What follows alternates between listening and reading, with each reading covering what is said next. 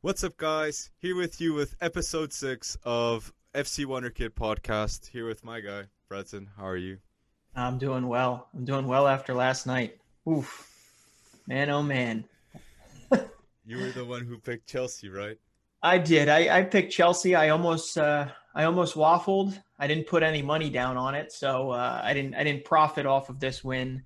But I gotta say from the get go, and then I'll I'll stop my American bias uh, after this. It, it, was a historic day for for all American footballers um, and American you know footballing fans because Christian Pulisic at 22 becomes the first American to play in a Champions League final and then win uh, a Champions League final. And uh, if only he didn't pull that shot to the left. I know, I saw Oof. it. I was thinking Breton must be must be dying at this moment. Like, uh, like if Pulisic has scored that goal, but I won't judge Pulisic. I'll judge Werner. Like Chelsea should be winning three 0 first yeah. half, but let's. For, I, would like to mention one name first, and that mm-hmm. name is Kai Havertz. Yep. Because Kai Havertz is going to be remembered now with a Didier Drogba type goal. Okay, yep. because all the young Chelsea fans are going to remember Kai Havertz, the most expensive Chelsea signing ever, scoring yep. one of the most important goals in Chelsea. Uh, it's fitting. It's it is. It is. And and actually just to piggyback on that, Didier Drogba, Frank Lampard, Kai Havertz. Those are the only three Chelsea goal scorers in a Champions League final. Um, no matter what he does in a Chelsea shirt from here on out, uh, he will forever be remembered fondly solely for that moment. Um, that is some, impressive. I mean, something tells me though Kai Havertz is going to go on to have a very good career because you got to think about what the poor guy actually went through this past year. I mean, he had COVID, and not just that, he had those lingering effects, the the respiratory stuff and all that mm, that you don't you don't want. You know, most of us as younger people, uh, you can shake it off. Not that I'm a doctor here in any way, shape, or form, but Kai Havertz was not necessarily able to shake it off. It took him a while, and and then add to that the the weight on his shoulders of becoming the most expensive player. Um, and on top of that, you've got a transition to a new league, a league that is very different than the Bundesliga. And um, a new culture, a new culture, new, oh, yeah. language, center backs. The yeah, you're, you're saying the English league is different. The center backs are much stronger, much ruthless, and the time you have to think bef- when you get the ball is so limited. In the English league, you need to think fast. If you don't, you're not you can't be there.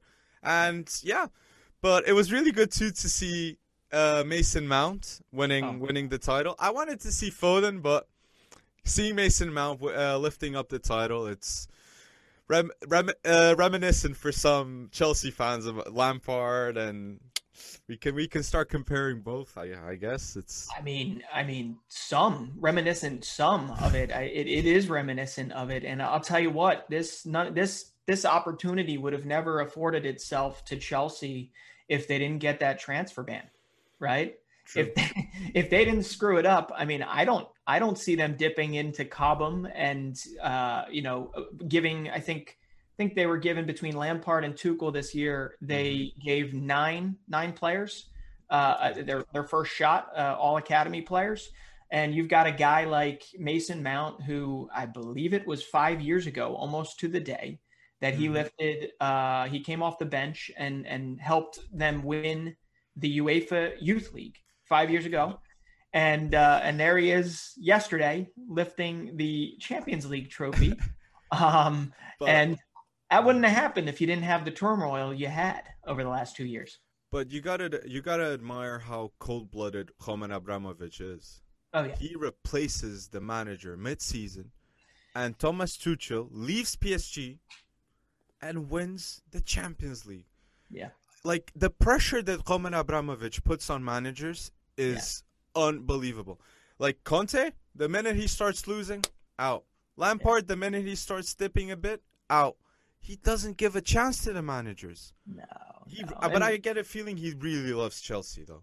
I know he's involved with the Super League and everything, mm. but I don't know. He changed the club. You've even saw Azpilicueta having a moment with him in the end of the uh, at the end right. of the game, celebrating, and he said, look, this man, you Chelsea fans, you owe a lot to him. Like he's mm. the, well, it's understandable. Yeah. Well, the the, the funny. But. Yeah, and I don't I don't know if this is true. Um, I, mm. we, I should probably verify it before saying it, but it, it sounds right in that uh, when Abramovich was out on the pitch after the win, it was actually the first time Thomas Tuchel and Abramovich had met each other face to face. No, that's um, crazy.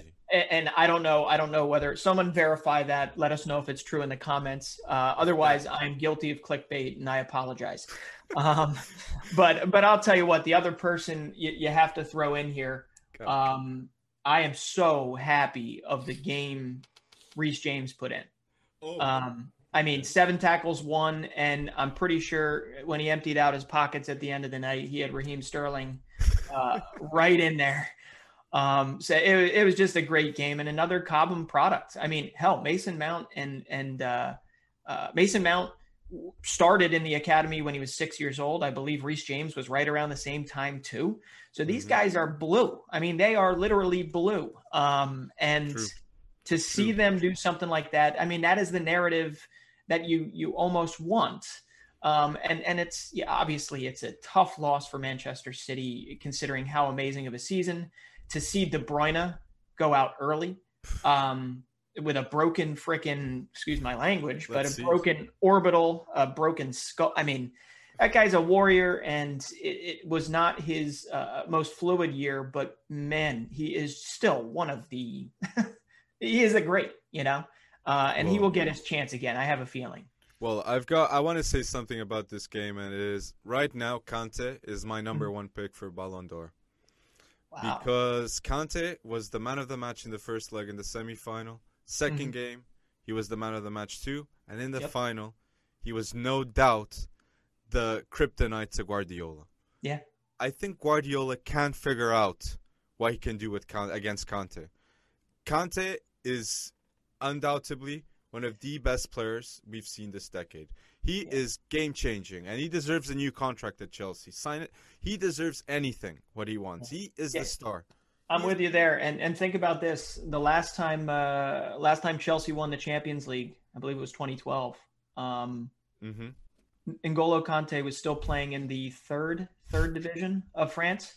Uh, made his way up to Liga Two, then made his way up, uh, and obviously to to Leicester at some point. And right. now he's won a Premier League championship. He's won an FA Cup. He's won a Europa League championship. He's won a World Cup. Um, and let's add the Champions League uh, to that. And who knows? Maybe he adds a Euro uh, later on this summer. But yeah, I, you did say you didn't want to see him cry, or you know. so. I did say that. I did say that. But I think after this match too, like Chelsea need to be thinking: Should we replace Werner? Would you replace Timo Werner? I'd give him another year at least. I, I mean, he's young. He's he's. Uh, you, you, can see he puts himself in places. I, I, certainly have nothing. He can't hit the broadside of a barn right now with a shot, but um, he certainly puts himself in places. He's mobile. He, I mean, there's a, so many positives that you can build off of. I think the the bigger question you almost have to ask is, mm. is this the most value you're ever going to get from an N'Golo Kante? Uh, this is ruthless, but do you think about offloading him or no. do you keep building around him? Impossible. Impossible. I'm just saying, Leicester City yeah. did it. He's he's the no Chelsea won't do it. He's the type of player Chelsea wants to compare themselves with Barcelona and Real Madrid, or at least I get that feeling. Yeah. And even Hazard leaving Chelsea, it was a big thing. They didn't like it. Mm-hmm. It happened, but Chelsea didn't like it. That shows that Chelsea are trying to compare themselves with with the top of the top. Sure. But it's it's more too. I was here talking about Werner, but I should be talking about like on the other side. Guardiola must be thinking, I need a left back and a striker mm. badly, badly. And Aguero's leaving to Barcelona, and I think this is the Harry Kane confirmed. I think mm-hmm. Harry Kane is going to Man City after this match. De Bruyne, that would be. De Bruyne left. City had nothing. I don't know why, mm. why he didn't put the CDM. I think it was because of what I said, the the Kante kryptonite. I think he wanted to do something to to exploit Kante, but it didn't work. Yeah. And and but you don't Bruyne... think if you have a Fernandinho in there, I mean, just for the sake of this is a one-off game. This is not some tactical masterpiece. This is mm-hmm. this is a one-off game. You got to have your warriors in there, and I mean, Fernandinho is going to do everything he most possibly can to win that, or even a Rodri. But like, I just don't understand the the lack of a DM. I really don't. I, that I, one confounded me. I have no clue why. Um, and and it was glaring, obviously, when you when you had the two center backs. It was like the parting of the sea, right? The two center backs with that Kai Havertz goal. I, I was confused. Well, I mean, tell me what happened there. I I don't know what happened. I agree. Well, it was a heck of a day. Like it was a really good game. In my opinion, I liked it. I liked the game. Uh, but yeah. So with this game, Chelsea validate themselves as the number one club in London, in my opinion. Two Champions I, I, Leagues. Arsenal fans, you're out of the, oh, you're out of European competitions. It's so sad how down Arsenal is right now. And let's go to the next topic with this because the man who left Arsenal, Unai Emery, mm-hmm. is beating Arsenal in the semi-finals. Yeah. And then is beating Man United, which finished second in the Premier League. Yeah. Unai Emery, was he the guy? Guendouzi said Unai Emery was the best coach he ever had. Yeah. You can go yeah. see. Like this is this is mad. It is, and and the funny thing is, is um uh let, let's see, what do the two guys have in common? Thomas Tuchel and Unai Emery, both winning the European Championships this year, the major European Championships, club championships, I should say. Uh, what do they have in common? They both were sacked by PSG. Um, that has nothing to do with you know really anything, but it is kind of a funny uh, thing to think about when you have this managerial carousel that seems to always happen, and it happens at places like PSG. It happens at places like Arsenal. Um, and hell, I mean, Mauricio Pochettino might be out of PSG too. so it's kind of like uh, you got to uh, give somebody time. Give somebody time to build a culture, right? Mm. A culture doesn't happen day one. Um, so I'm w- I'm with you there. I don't. Do I know if Unai Emery was the guy at Arsenal? I don't. Um, but it, let's just say, um, you know, he, he, just brought a first trophy to a, a town of fifty thousand, uh, and a you know the Yellow Submarine that has been kind of one of the more interesting teams in La Liga over the years. But you uh, talk uh, about like building a culture and keeping your manager, but mm-hmm. would you keep Ole? I wouldn't keep Ole at Man United. I'm gonna say it. I wouldn't keep Ole at Man United. If for if I were Man United, I'd straight up get Antonio Conte. Mm. I mean, if he's ab- if he's available, Man United need to get Conte. Yeah, yeah. I, and, I think he'd win. I think he'd win at Man United. I I just see. I don't know enough. Um, I don't know enough about kind of his person to person managerial style, but obviously mm-hmm. from a tactical oh. tactical standpoint, I mean, he's still young. He, the wing backs, yeah, it just plays so well, and maybe he'd he'd bring Lukaku. Mm-hmm. Lukaku would go to Man United. That that Lukaku well, and Conte. I, but Cavani's yeah, there. I get you. Uh, yeah.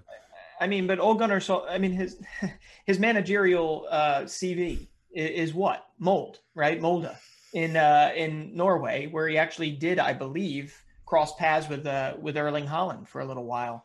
Uh, but aside from that, you just got you're the baby faced assassin. I mean, I just know him for his goals. Um, and a hell of a player, but I, I don't. I, no, do I think he's the guy?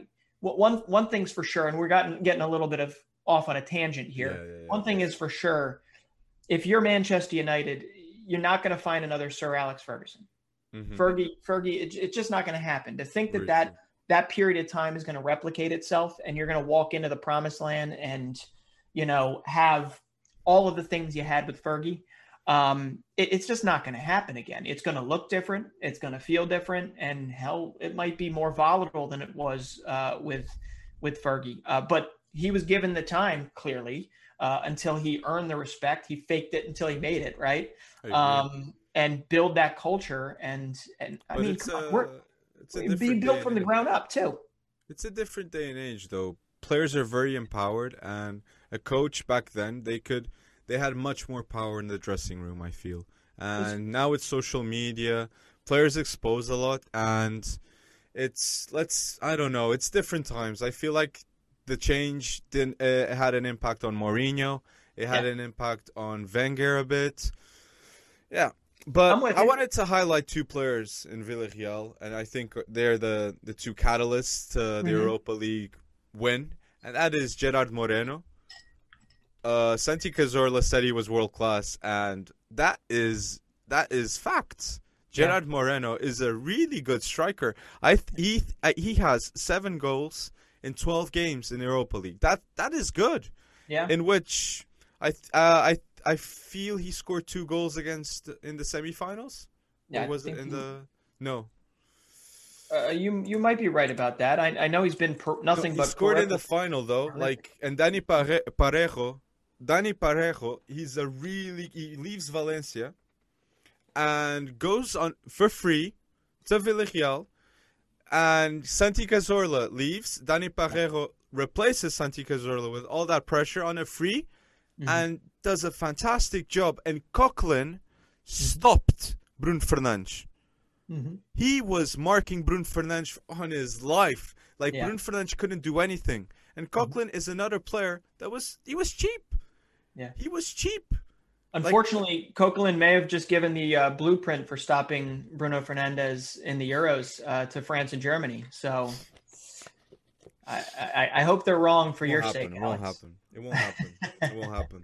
well, I, I gotta. I'll I'll uh, I'll jump on top of that there because there were young some young guys that were in the mix, and uh, Yeremy Pino at 18 years old actually been scoring from some pretty good goals for them this year. I think six or seven goals in his first year, um, first professional year with them, and uh, he's you know he became the youngest UEFA Europa League champion okay. ever um, at 18 years old, and uh, seeing him lift the trophy trophy must have been pretty awesome because you know that, that's an academy that uh, is is up and coming. It's an academy that actually you know between him, um, Nino, and or I'm sorry, Pino, and there's another guy, Fer Nino and I think mm. they both have very similar last names. But both of them have gotten a whole lot of time this year, and Alex Baena, uh, who's done very, very well. But uh, uh, there's one other that I'll just jump on there because he didn't get to play a part against Manchester United, but he was vital for them against Arsenal.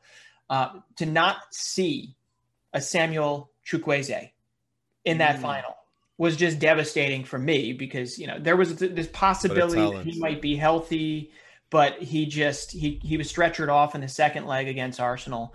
And this is a this is a kid that didn't have the best of his years, um, but ended up really kind of peaking uh, at the end of the year during championship season, right when you needed it most. And uh, he got them to that final, helped get them to that final. It just sucked, uh, for lack of a better term, to not not be able to see him in that. But the smiles afterwards, that's what you're here for. You know? True. It was a good. It was a good Europa League final. Like the whole anxiety with the penalties, nobody yeah. missing. Like I am not gonna judge on. De Gea for missing the penalty, but I'm gonna yeah. judge De Gea for not saving one. Yeah. I'm, so I'm there, yeah. he should. I'm gonna say he should shoot better, but he should save one of the penalties. So. Yeah. Yeah. Well, I got one more thing to say. I got one more thing to say because uh, I was thinking of Gerard Moreno as a possible Harry Kane replacement at Tottenham. Mm-hmm. And then I started thinking a little more at Tottenham about Tottenham. And and I thought of the guy that if you see, you know, you probably saw on pick um, on Twitter the uh, the photo circulating around with Juan Foyth. That mm. I think he played fullback for them, and also some center back this year, with him bloodied up, and he had his all you know his nose all stuffed up and blood Argentina. coming out of the nose. Argentina. Yeah, it was it was pretty awesome. Well, he put in a ridiculous, ridiculous kind of warrior like performance. Probably could have had a red card at some point um, on Luke Shaw, I think it was. But ultimately, I mean, you see that picture and then you remember this is a guy that was cast off by Mourinho at Tottenham, basically deemed surplus to requirements, not good enough, not going to do it for you. And he winds up putting in that type of performance against Manchester United. And I believe, you ready for this? Juan Foyth became the 89th, the 89th Tottenham Hotspur or ex Tottenham Hotspur to leave and win a title or win a championship. 89. that is so cruel. That that oh, that is that is bad. That is bad. Oh, it saddens me. 89th. Yeah. Well, I, and I did notice something too about the game. Like Mm. United can't play with Scott McTominay and Fred. They need to get a six and play with Scott McTominay if they want to play with Scott. Because I get the feeling United fans want to keep Scott, and maybe getting Declan Rice and Scott McTominay. Yeah. Six. Yeah, They need a six. They have Yeah. two eights playing that position, and they that midfield they were and the trio, the center back trio, Albiol in the in the in the middle, Pau Mhm. Torres and Juan Foyth. That Mhm. was a really good trio we saw we saw in the Europa League final. It was a, it was a really good game too. Like all we got really good finals. We need a that that was really good. We saw good football. So You did. You did. next topic. Mm. Under twenty one team of the season. Oh my goodness! I can't believe we're going to do it after talking about the Champions League and Europa League. I mean, my my blood is boiling uh, with all this good good football. But yeah, let's do this. Do you Um, want- how do you, I- how do you want to do it? Yeah, do you want to do like defense first, and then you say your defense, then I say my midfield, and you say your midfield? Sure. Okay, Yeah. so it's a four. Is this a four three three? Your tactic? Ooh, yes. Um, no, kind of like a four-five-one. Yeah, four-three-three. Whatever you want to think of it. Okay, as. perfect. Okay, let's go with it. So you want to start? Sure. I think I think we both have the same goalkeeper. Mm, You have you have Ilan Meslier, yeah, I do.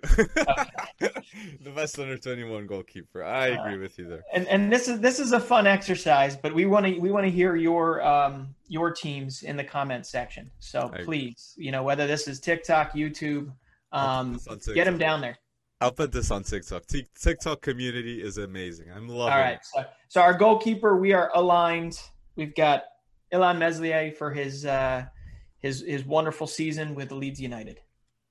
Okay. Now, you, Then- you want to go left back okay, first? I'm gonna say so. Meslier. Then at left back, I put Nuno Mendes. Okay. Uh, the one of the center backs, Wesley Fofana. Okay. Uh, the other Sven Botman, Okay. and right right back Reece James. So Ilan Meslier, Nun Minch, Botman, uh, Reece James, and Fofana. So Meslier, Nun Minch, Fofana, Botman, and Reece James. I feel like And, that's uh, the under twenty one defenders of the season. Yeah, I, I- I think um, you and I are 100% right now. I, what you agree? yes. You put you put all these. I did. I did. I mean, you know, as as an American, I wanted to put Serginho Dest um, for actually Okay. having an impact at Barcelona. Uh, he's a, he's Oh. an intriguing prospect for sure, but uh, you No know, you look at you look at the body of work for Reece James uh, coming. He went out of the squad, back in the squad, uh, and then winning the Champions League final and putting in that. I mean, I could not. You have to put Reece James, in my opinion. You know. Yeah, you you do you do. It's hundred percent. You need to put Reece James. Uh, What only other center back you didn't put in there, and I know you have a lot of love for him, is De Ligt. it's team of the season. If it was the best under 21 center back, I'd put him because I feel like De Ligt is a generational talent. He's Yeah. he's my top three under 21 players, so Yeah. he would be there. But team of the season, Wesley Fofana and Sven Botman were You got that. So you you thought about the assignment. Team of the season is very different than who, yeah, top talents. So um, the only other guy I would want to throw a shout out to center back wise is Maxence uh, Lacroix at Okay. Wolfsburg for that that season he put in next to uh, next to Brooks. I mean, John Anthony Brooks is the big lumbering six foot four center back, and and Max Lacroix was like the mobile, still kind of big, still kind of physical um, breakout star of the Bundesliga. Yeah. Good player. So what's your? I'll say my midfield. You want me to Okay. go with the midfield? Yep. Okay. So my three midfielders, midfielders, team of the one, uh, t- team of the season under 21 are Mhm. Tchouameni of Monaco, one of the most underrated talents in my opinion in the world right now. Mhm. Such a good talent at Monaco. Uh, Jude Bellingham, because I feel like it's so impressive how he went to Dortmund and he managed to have an impact at only 17. I feel like that's that speaks levels of how talented Jude Bellingham is. Yeah. And my other midfielder is Pedri because Pedri is so unique right now. He's 18 and he's in my midfield at under in the under 21. So I've got a 17 year old and an 18 year old in my team of the season of under 21s. Yeah. And they're yeah. two they're, they're so good. Jude Bellingham and Pedri. Oh. First touch, quality, and they're so mature too. Very mature players. They, They don't are. they don't look their age. Guardiola even commented like, "Is that kid 17? He couldn't believe that Jude Bellingham was so young." Yeah, and, So- and here's the crazy thing: we might be able to see both of them on the pitch, uh, you know, in the coming days in the Euros. You got a seven. Mm. That, that shows you how mature these guys, these guys, Southgate thinks uh, Bellingham is. Um, well, is it is he selected final final eh, selection? not final. Uh, I believe it's announced June first, so Tuesday. I don't feel I don't think he is gonna be be picked, Breton. You're, you're, I think I actually said that last. Uh, I don't know. My mind, my mind has been back and forth on on Jude going, but uh, you're right. I mm, and here it goes again. But my midfield. Here we go. You ready? Let's go. Your midfield. Tchouameni. You're right. Mhm. Uh, him next to Fofana in the um in the AS Monaco midfield is what made their season easily. I mean, just bar none. Uh, best two in that in that midfield, and uh, they've just been phenomenal all season. But Tchouameni especially, that was a breakout. Mhm. Um, and then I have next to them, not Jude. I have Ryan Gravenberch. Um, Okay. And and that was simply this. This was a tough one for me, and it was more so thinking who would be best next to Tchouameni. Um, and to be honest, Jude would be too. But I just saw him struggling early in the year, and then having a great end of the year and leading them to an Eredivisie title. Um, I thought that just really held weight, right? Um, just a phenomenal end of the season for him, and I think he is going to play and star uh, at the Euro uh, at the Euros coming up. So, Okay. uh, and then in front of them, I got Pedri. So, you and Hmm. I, pretty much what we're only missing one so far out of eight. We're so doing let's pretty go well. with the with the attacking trio to finalize this one. We need to go. We, we need to go off. We were we were, we spend loads of time with the with the Champions League and Europa League. Yeah. So right. trio, let's go. I'm gonna my my under twenty one trio is Foden, Haaland, and Sancho. Uh, because I don't feel there's any discussion with these three being the the best under twenty one forwards in the world. Yeah. Uh, left left winger Foden deadly, Haaland scoring goals nonstop, and Sancho crossing them balls and then dribbling. I'm snubbing Dusan Vlahovic, though. He's a really good talent. I wanted to mention him. Yep. And Isak was really good too. So those are that's those are the two. Who's no, your- I think you're right. You you basically said uh, there there's really no way to argue um, any other way in here. Uh, but just look at who we're leaving out. Right, you're leaving out Kai Havertz. We're leaving out uh, João Felix. We're leaving out Mason Greenwood, Ferran Torres, Florian Wirt, Wirtz, uh, Dayon, Rodrigo. I mean, they they didn't have phenomenal seasons, but like this this is that that is a tough decision. But those three are miles ahead. They just are. True.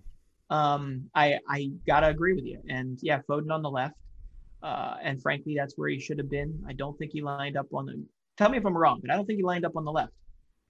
Well, Uh, Foden was left winger at the start, but then he w- then he was midfielder. Then he played Okay. a lot of time as a midfielder. Yeah, yeah. So you know, It was a weird one. It was a tactics. It was so weird. Guardiola like really said like I'm gonna I'm gonna do something special today, and it was. he overthought it. That's not when you do something special. You play to your strengths. Come on. I agree. I agree. ay, ay. What do I know? I, he gets paid the big bucks. Well, He's- that competition is settled, but we got another competition we need to talk about, and Mhm. that is starting tomorrow, I think. The Mhm. under 21 Euros yep. and big games there. Portugal, Italy, yeah. With my boy. Portugal's gonna win it. Just saying. Uh, and uh, Netherlands against France. Like Netherlands, France. Yeah, that's are gonna be two big, big teams, blockbuster teams. Like who's in the French team? The, the French team they got Meslier, Upamecano, Konate, Usmenaor, Camavinga, Yep. Odsonne Edouard. Mhm. Uh, I, I, I Look- cannot. look- let me see my notes. Lacroix, Cac- Lacroix Cacrette, center back? Moussa Yeah. Diaby at Lever- Leverkusen player, really good. Yeah, the the, the uh, Celtic score uh, Odsonne Edouard will be up Mm-hmm. top likely. I think this will. He feel I feel like he's been under twenty three for like fifteen years, but um uh yeah you know he he's obviously been their perennial um striker up front. But yeah, just so much. He'll Yeah, leave Celtic. He'll leave It's- Celtic.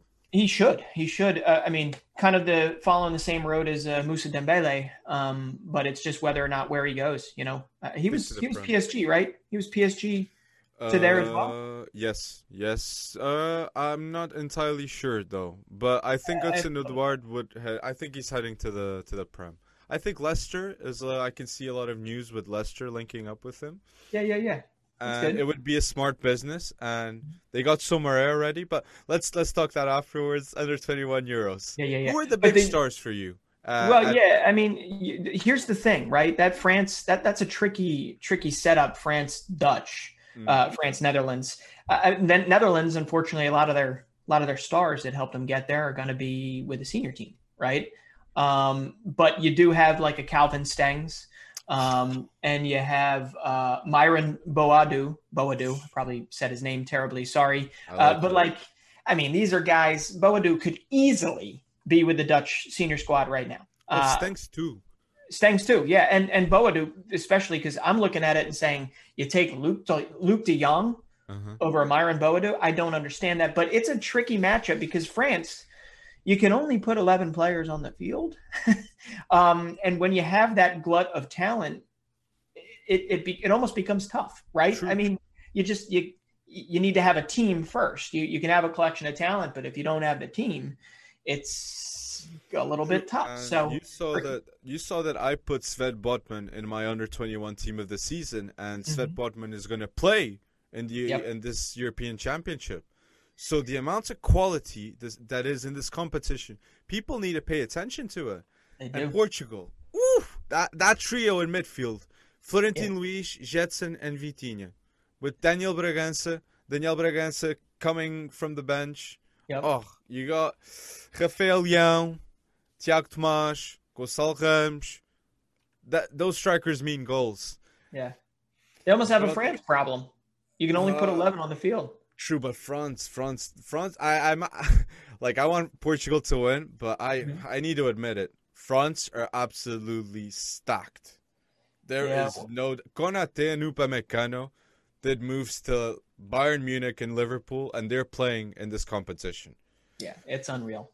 It's unreal with that. But but uh, I, I gotta say, we're forgetting here that Spain did win it the last. Uh, yeah, Spain mm. won it the last time. That was only two years ago. Um, but you were you were saying we have to watch this, right? U twenty one Euros. Well, well, here's the reason why. When Spain won two years ago, it was Dani Olmo, it was uh, Fabian Ruiz, it was oh man, who was the other one? Uh, Mikel. I'm going to get his last name wrong. Oyarzabal.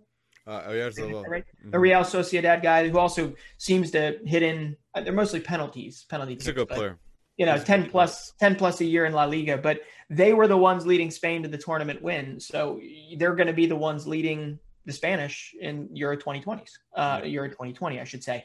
So, you know, I'm not going to count Spain out because you got a, a Javi, uh, Javi Puado. You've got, um, who are the other big ones uh, from them? Help me out here. Well, they got Bryan Gil. I mm-hmm. really like Bryan Gil. Uh, I had here uh, that is my one to watch. I, I have five players here. I want to I want to shout out to okay. to followers on TikTok and YouTube, so they can they can have special attention to them. And uh, Antonio Blanco, going with the with the Spanish team. Antonio mm-hmm. Blanco from Real Madrid. He is going to be a player that people will know. He, he it's interesting. He's the Busquets type player that you would expect to be at La Masia but no, he's he's with Real Madrid Academy, and he is really good, really good. Antonio Blanco, you you, saw him play right in the uh, in the youth league. A little bit, yeah, yeah. Really good. Then I got Chico Conceição, mm-hmm. who I think he was the youngest ever goal scorer, uh, with uh, with his last goal in the in, in uh, for Portugal, uh, coming off the bench. Really good player, fast pace, uh, really good cut inside uh, I, w- another one to watch, and Daniel Bragança too, because okay. this sporting kid he's got a special touch, mm-hmm. really good touch. Expect to see him next season a lot for Sporting. And uh, Karim Adeyemi, I don't yes. want to jinx his name. Karim Adeyemi, you people will uh, soon know him because he'll leave R- RB Salzburg very soon. I don't see him staying too long, and he's one of the best Germany prospects out there, next to Wirtz Musiala, Karim yeah. Adeyemi, one of yeah. the best. Uh, and Lovro Majer, uh, Croatian talent, uh, underrated in my opinion. Dinam sure. Zagreb, midfielder, really mm-hmm. good player too.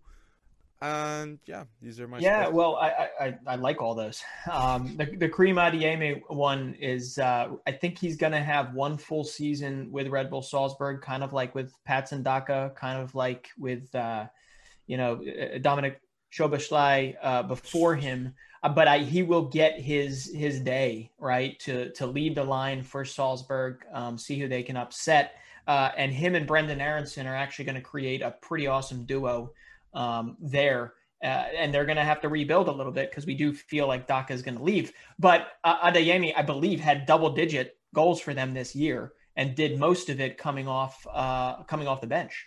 Right, uh, he got more starts later in the season, uh, scored some very important goals for them to help win the um, the the actual title, uh, the league title for like the you know 50 billionth year in a row, or at least it feels like that.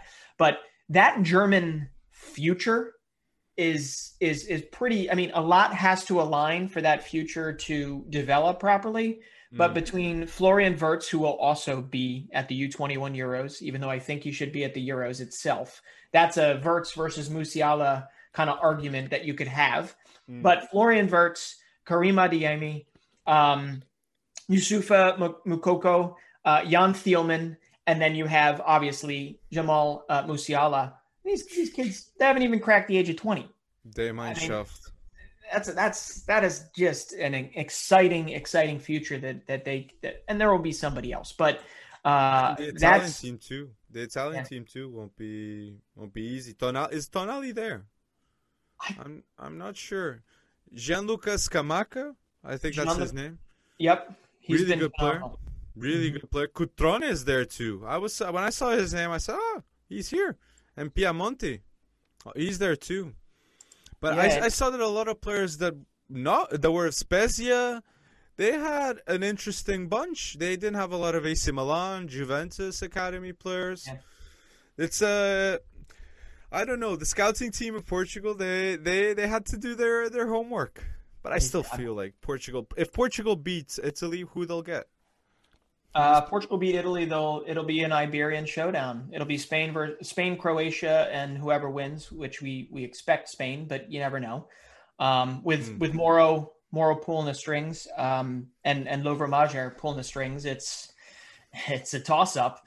Uh, but I would expect to see Spain versus Portugal, and mm. who who mm, wins the Netherlands France? Like because yes. when we release this video, I think I, the result's going to be out. Yeah. So who's going to win it? so our followers think like the gurus. Yeah. we got some comments say, "I'm not, I'm not a football messiah, guys. I'm just a, a guy who likes football." Yeah, I, am actually gonna go. I'm gonna go with France. Uh, I'm gonna go with the, the, who I think the favorites are. But I think another dark horse to watch is uh, you talked about Portugal not giving up, not conceding any goals in the group stage, right? Mm-hmm. Last time around, uh, mm-hmm. uh, Denmark, Denmark didn't either, and guess who they beat beat along the way? France. They beat France. So, mm. you know, there's um th- these are good teams. These are really solid uh, collections of, of teams and and I think there will be an upset, but when all's said and done, I'm not going to go against France. I think but it's going to be France. It's going to be France. Yeah, it's it's it's the most stacked team, but even like you mentioned Boadu and mm-hmm. Netherlands still have Brian Brobbey. Brian Brobbey is there too. Is he? Yeah. I didn't see him on the I probably just missed him, but that that would make sense. I mean, he's of the age and and certainly uh, he's there too. Talent, so. And okay. Devyne, you know, you know him better. Uh, the name, yep. I, he's talk about more. Talk about him. I I I don't know a lot about him. I saw a couple yeah. of Ajax games, but I saw that Gravenberch was a was a tank, but he's he's been he's underrated. No. He, he is underrated. I, I think you know his first couple games for the Ajax first team were uh, shaky Mm-hmm. and then he put in and I I'm gonna botch it. I don't remember which competition, but he put in some just unbelievable. I think it was maybe a brace or had a goal and two assists.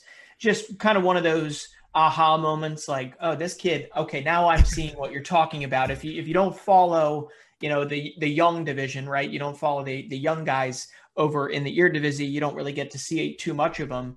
Uh, but Rensch has versatility, right? Right back, mm-hmm. he can play in the midfield, he can play in the center. Uh, I'm not sure if he can play on the left, but I would imagine he could.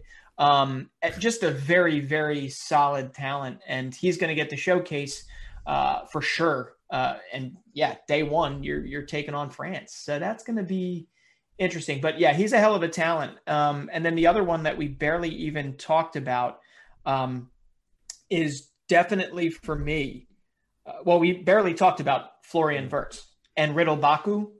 Okay, Baku okay. and Verts were two of the breakout stars of the Bundesliga this year. Mm-hmm. So Denmark, Germany, you know, Denmark might have the defense based on their beating of France in the in the group stages, but Germany, this Ridle Baku should be, in my opinion, on the German roster for the Euros. Um, and his versatility as well. He's fullback. He could be a fullback. He could be a wingback. He could be a winger. Um, but he he played every role he could um, in a breakout year. Had a bunch of goals, bunch of assists, and is a tireless worker. And then you got Wirtz. Wirtz mm. Musiala late in the year kind of overtook Wirtz in terms of the headlines, mm-hmm. but he he's like he's Kai Havertz starting out again. It's like they regened Kai Havertz. Very different stopped player. scoring goals though. I think Wirtz stopped scoring goals, and Musiala kept kept them. You know, and Bayern yeah. winning the title. All the news is going to go to to Musiala. I get you though. I yeah, feel like I mean, he's overlooked. He's oh, Florian Wirtz. Uh, Florian Wirtz is a talent that is overlooked. Yeah, but, but you, you also got to remember it was Moussa Diaby and Leon Bailey that just kind of took over the goal scoring. You know, so those two are mean, very underrated. Like yeah. Leverkusen might have the most underrated talents out there. Tapsoba too, center yeah. back. Yeah, he's and really big transfer target. Big transfer target. And Jeremy Frimpong left Celtic to to Leverkusen. Yeah, hasn't gotten on just yet, but he did get a few, uh, uh, quite a few appearances later on in the year for them when uh, there were some injuries. Uh, I think he'll have a breakout season next year too. We'll see. Yeah, he was great for Celtic though. I remember him. Well, yeah, yeah, yeah. He's a good young talent.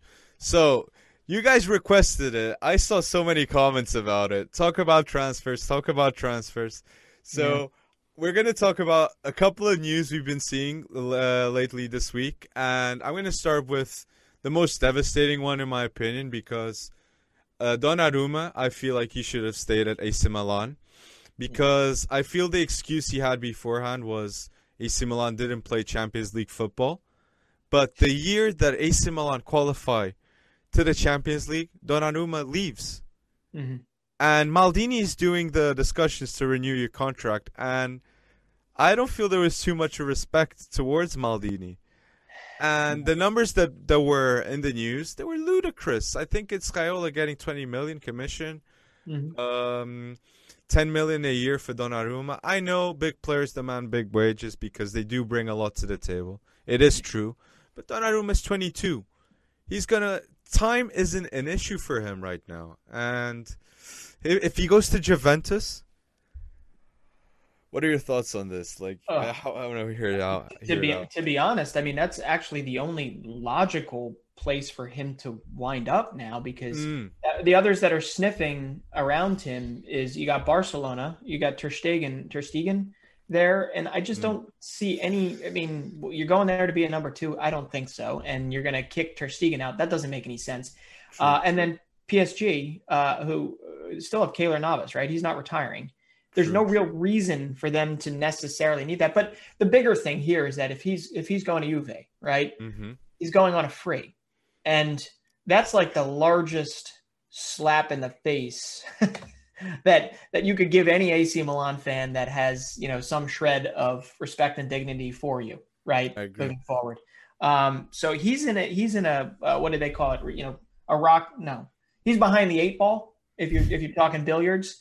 Um, he's damned if he does, damned if he doesn't. And uh, frankly, I think he got crappy uh, advice this time around, and uh, he's he's not. There's no good decision here. Uh, well, he, will get paid though. You said no team needs a keeper. I see that Europa League final. I think Man United may need a keeper. Yeah, that's just Donnarumma at Man United. Will we? Will we? Will we? Will we make this rumor happen? uh, I'm I'm okay. I'm okay with that. I, it makes a whole lot of sense. I'd rather see Dean. I just want to know. I mean, how hmm. many millions of dollars per point saved or point one, right?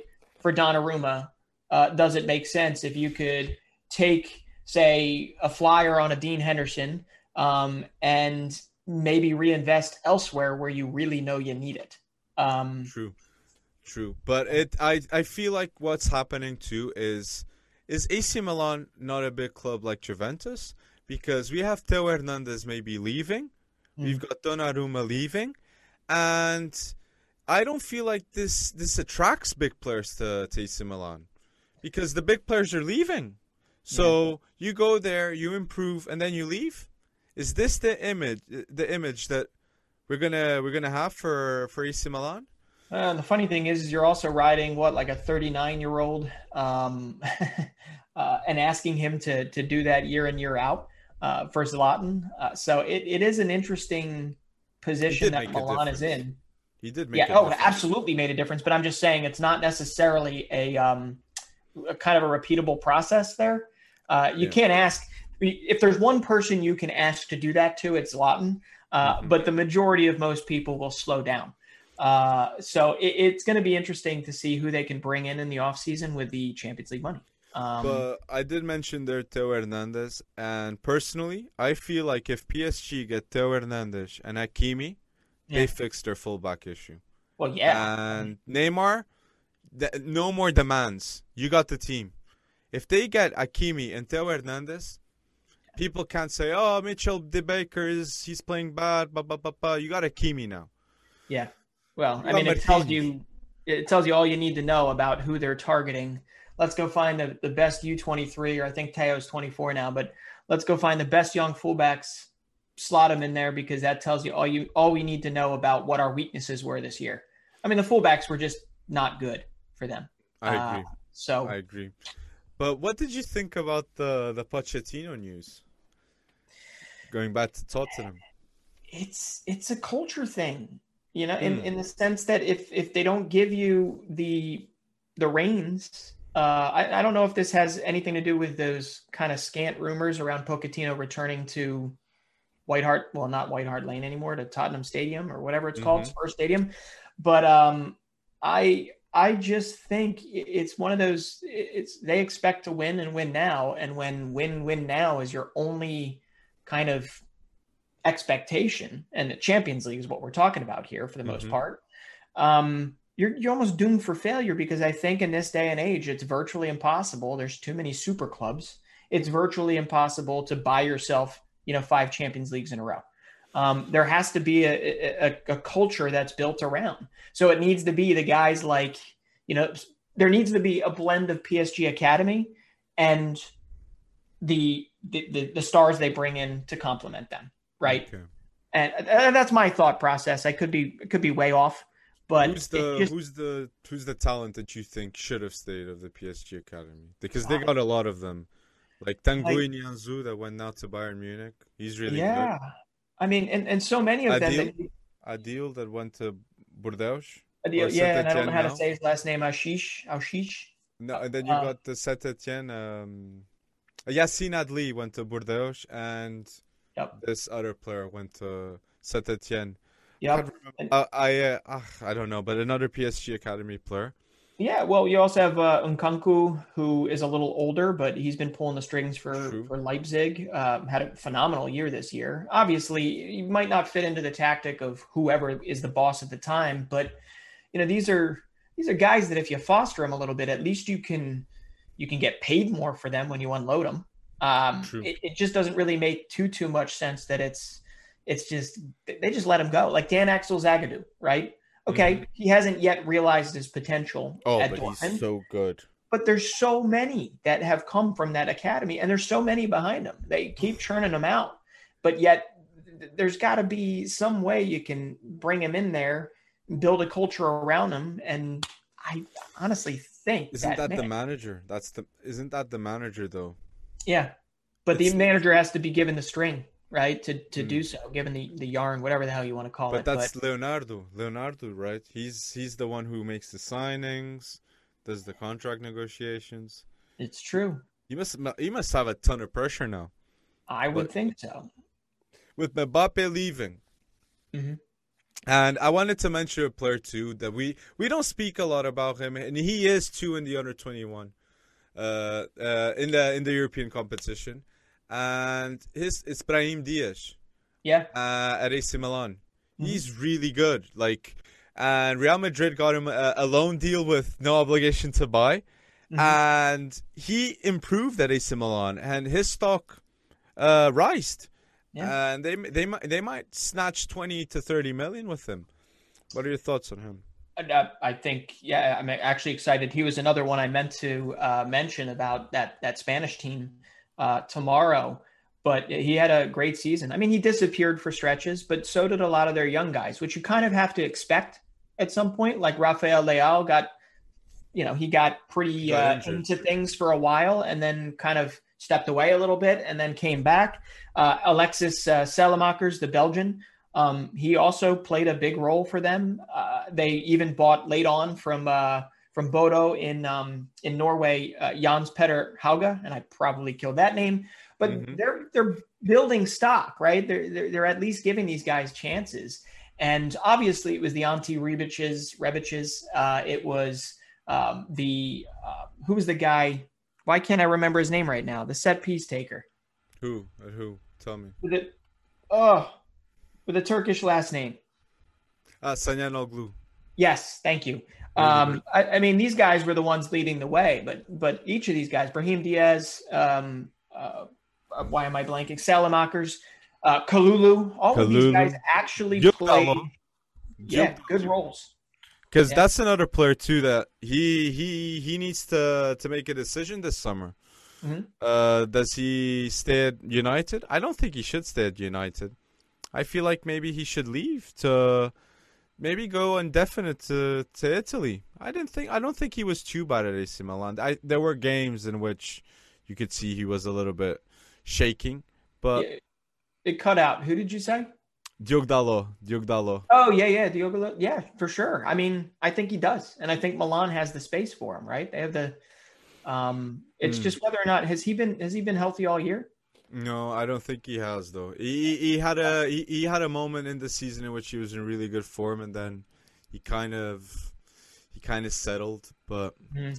well, I did see some news I wanted to mention too. The okay. Marcus Edwards. I don't know if you remember this this Tottenham prospect.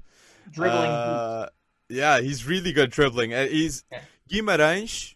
Mm-hmm. They they they got a really good player. This is interesting to mention too that Tapsoba was at Guimarães, and now Marcus Edwards, like they're doing really good scouting. They deserve yeah. recognition for that. And the news is Marcus Edwards to Sporting.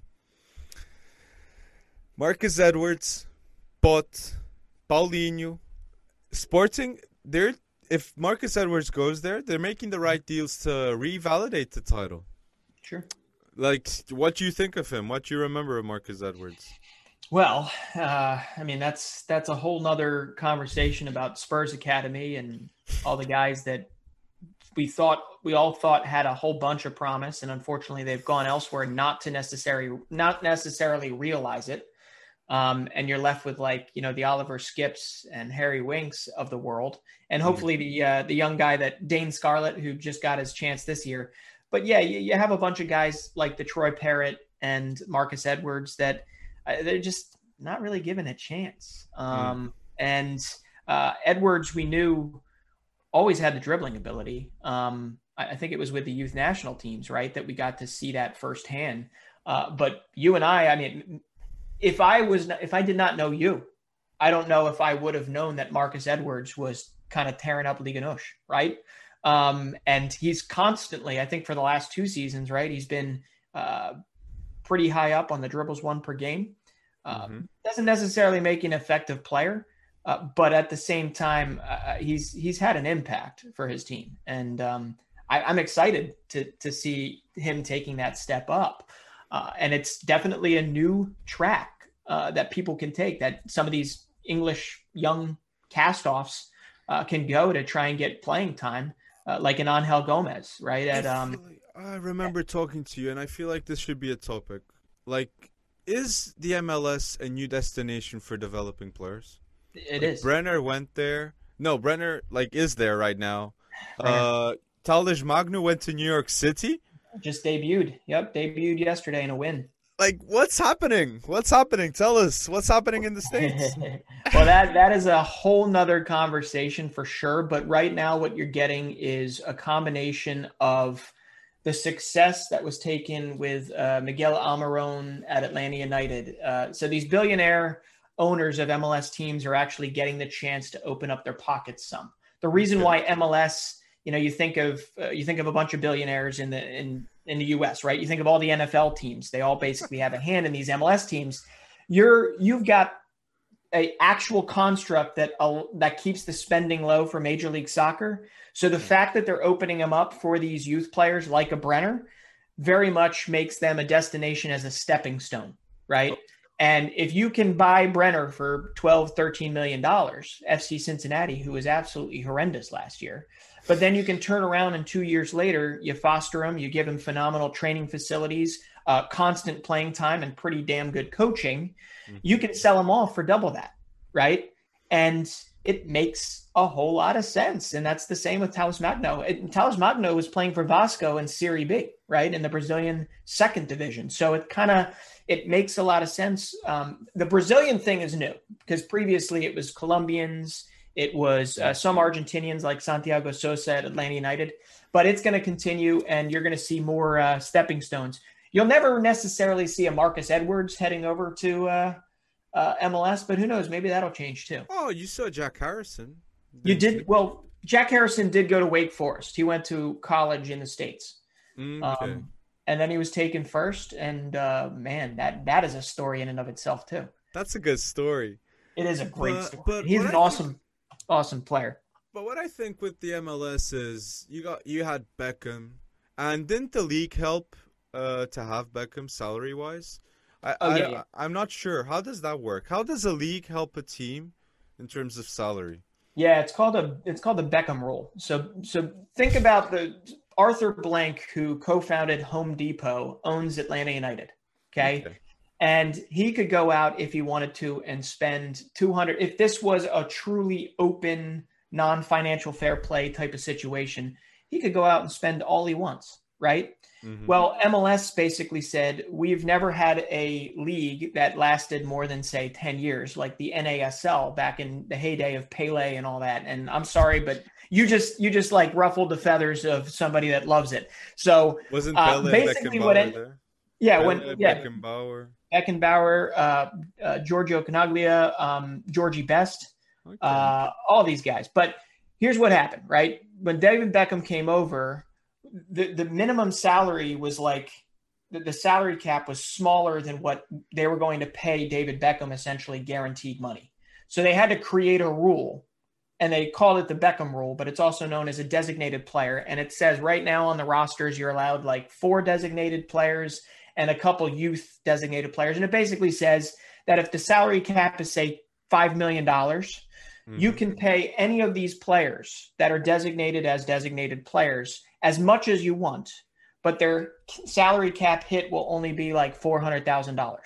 So you could pay a Brenner $3 million a year, $5 million a year, but it will only hit the cap 400,000. The rest comes from the actual owner, right? Or that. So that's opened up the possibility. David Beckham started this process and it was a bunch of old stars, right? Wayne Rooney came to DC United. Um, Zlatan Steven came Gerrard. to LA Galaxy. Uh, yeah. Um, so yeah, Pirlo and Frankie Lampard for NYCFC. Thierry, uh, Thierry Henry. Ah, Thierry, Thierry Henry. Ah, yep, yep. He actually he actually had some really good games. I was covering the Red Bulls back then, but um, this this literally led to it's they've all gotten younger over the years, and now with Atlanta United having success with Miguel Almiron and that sale off to uh, Newcastle for like twenty five million dollars, mm-hmm. it doubled the amount. So MLS is going to continue to be a selling, much like the Eredivisie is, but they create their players and then they sell them off. In MLS, you're going to have creating players like a Tyler Adams, right, and selling them off, or a uh, Gio Reyna was NYCFC, uh, Brenden Aaronson or Mark mm-hmm. McKenzie, and then you're also going to have these young superstars coming in like a Talles Magno, Santiago Sosa, Miguel Almiron, Josef Martinez, and then you have them selling. So MLS is going to become a big destination. Um, well, the South Americans got hit financially with Corona really hard.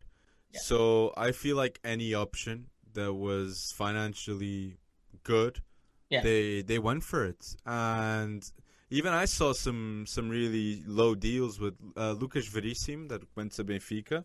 Sure. He was really cheap.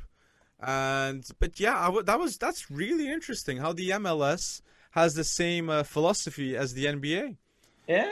Uh, but you but you agree with it though? Do you want it to stay like that? Uh, as of right now, I do. I do. Would because there be a time that you say like, let's go big, let's get yeah. the big players to the MLS? Well, absolutely, but uh, MLS is still uh, 96, 1996, so it's still young. Um, to talk about uh, what was it? I think Brentford, who just made its way back into the Premier League uh, since 1947 for the first time since 1947. They've been a club for like 140 years, uh, 130 years. Uh, we are babies, right? We are babies with a global footprint, but we are also, uh, you have the NBA, you have the NFL that have these amazing global footprints. And you know you take a little bit from them. But i think for right now we're heading into mls is going to be a selling league for the next five ten years and then who knows what happens. Uh, they're never going to open up the purse strings and say spend whatever you want because just like any other sport in, in uh, the united states we'll spend. I mean we will they'll spend. And what we don't want is we want we don't want um, essentially the, the league going under right? We want this league to be around 20 years, 30 years. And it's now. not easy competing with the fact that you don't have the Champions League. That is something that the MLS will always be competing against. The Eredivisie, Liga NOS. Yep. They're going to play on the biggest stage in the world of football, and that is the Very Champions true. League. Yeah, which... and then and then you marry that to the fact that you have to go up against NFL, Major League Baseball, NBA, and um, you eh, you have an American public that is warming up, mostly thanks to the U.S. Women's National Team being so damn successful but warming up to the fact that they're building there's soccer culture or football culture that's being built every day in the in the United States and it's going to continue. But 25 years ago, I I learned about football. Mm-hmm. Uh, my little one, my little two year old, is not going to know a world without Major League Soccer. She's not going to know a world without Major League Soccer. So it's a big deal. It is. No, that is so. amazing. That that's that's so cool.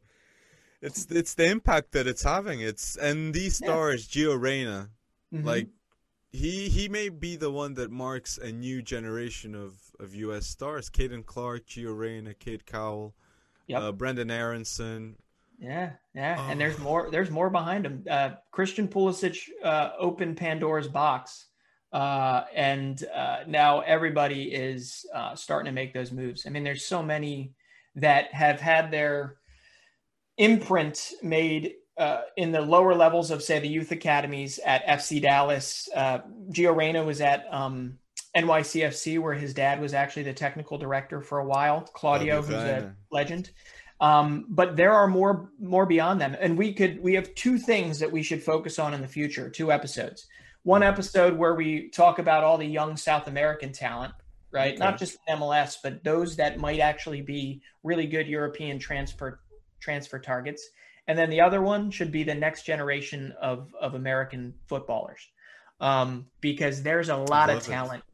There's I'd there's like it. I believe there are like five Gio Reynas coming up the uh, the ranks right now. this is a big statement. Oh, this is a big statement. I'm it's, gonna soundbite that. You're saying there are five Gio Reynas right now coming I, I, up.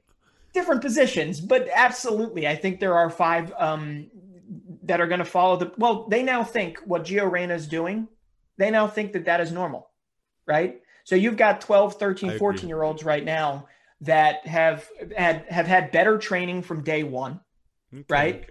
Good argument. And you know, and they're put in a setting that no longer is, you know, the American mentality is you. I don't care if you're six years old or you're 15 years old. The the aim is to win. I don't care how you win, just get it done, right? And these American youngsters, they're playing against big teams earlier. I think. Yes, yeah, and the academy is getting better every year. The coaching's getting better. Everything's getting better, and we we hope it continues. But why are we? There you, you go. Just, I, I could talk forever about this. Thank you guys um, for watching episode six. You guys are amazing. Uh, really appreciate the love. We we love you guys on TikTok, YouTube. Thank you for the support. Yeah, Peace. a lot of stuff coming, guys, and uh, and and Alex is going to do a whole episode on on why his uh, why his accent is so mystifying. there you go. We'll, we'll see you next time.